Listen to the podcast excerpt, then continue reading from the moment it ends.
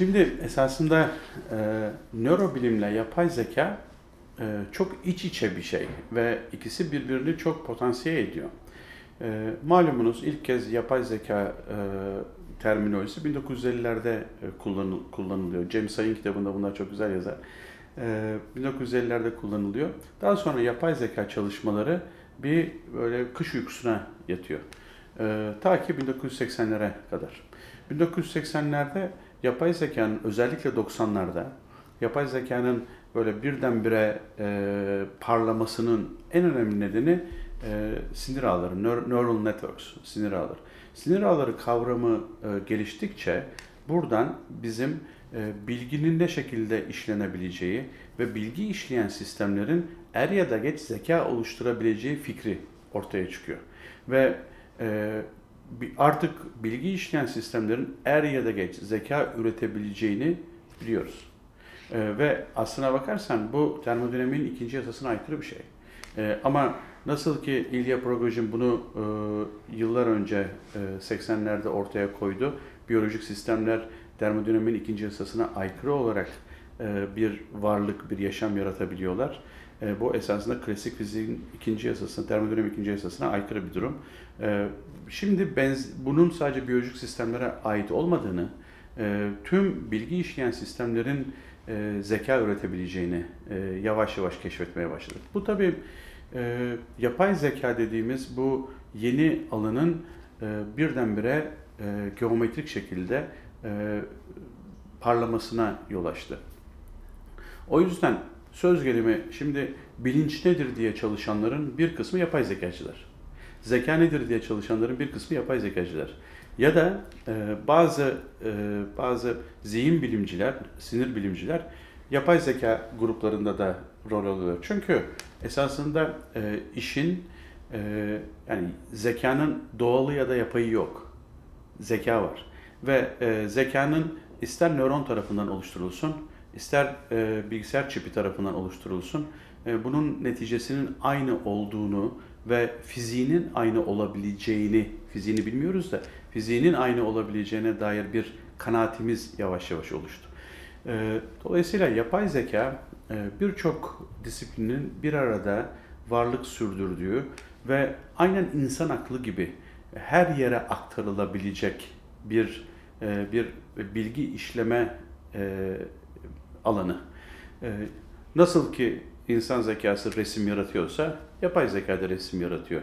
Nasıl ki insan zekası tıbbi bilgi üretiyorsa yapay zeka dediğimiz o zeka da tıbbi bilgi üretiyor.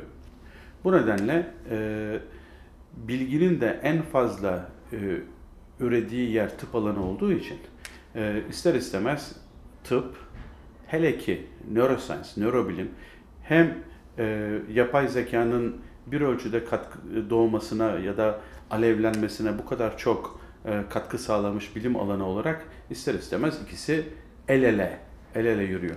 Hatta belki de aynı şey. E, buna, bu nedenle e, yapay zeka kendiliğinden bir sinir bilimci olarak, bir beyin cerrahı olarak benim gündemime geliyor. Sadece yapay zekanın neliği açısından değil, yapay zekanın laboratuvarda ya da ameliyathanede kullanımı açısından da benim yönümden çok önemli. Çünkü e, birçok şeyi malumun artık yapay zeka e, insan zekasından e, daha iyi tahmin edebiliyor. En son e, öğrendiğim bir bilgi, e, Almanya'daki birçok şirket borsadaki e, para varlığını e, yapay zeka programları ile şekillendiriyormuş. Yani bunların oranı %90'ı aşmış şu anda. Ee, ve geçenlerde işte ben arkadaşlarıma falan soruyorum. Ee, yani herhangi bir ülkede o ülkenin e, yargıçları işte tarafından mı yargılanmak istersin yoksa o ülkenin kanunlarına göre yapay zeka tarafından mı yargılanmak istersin? Herkesin dediği şey ben yapay zeka tarafından yargılanmak isterim. Ee, yani yapay zeka e, ilginç bir e, bilim alanı, e, e, çok zevkli bir alan, çok zevkli bir alan ve sinir bilimle iç içe. Benim de bu alanda çalışan işte çok üretken arkadaşlarım da olduğu için e, onların sayesinde ben de bir miktar ucundan e, bu işe kendimi bulaşmış hissediyorum. E, bir bir sinir bilimci olarak. Çünkü aslında e, nöronal ağlar yani beyin e, en iyi bilgi işleyen bildiğimiz sistem. Yani yaşam içerisinde bilgi işleme marifeti en yüksek olan sistem insan beyni.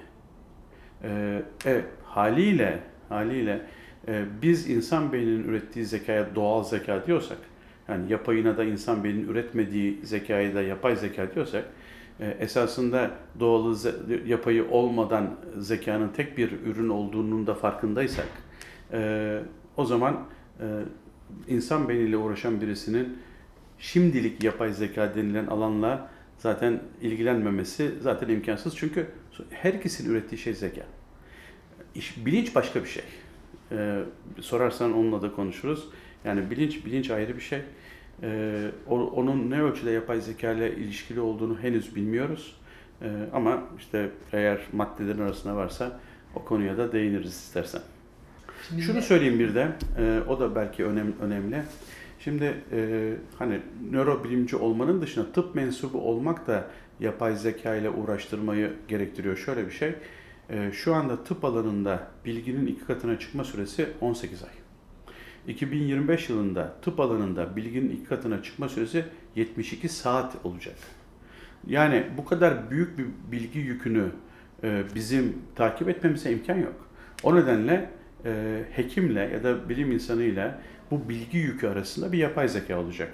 Bu yapay zeka e, hekim tarafından yönlendirilecek tabii ki ama e, bu yapay zeka bizim adımıza yeni çıkan e, bütün bu bilgileri derleyip e, daha uygun şekilde insan zekasının ya da insan zihninin daha makul ölçülerde e, yutabileceği lokmaları haline getirip ona sunacak.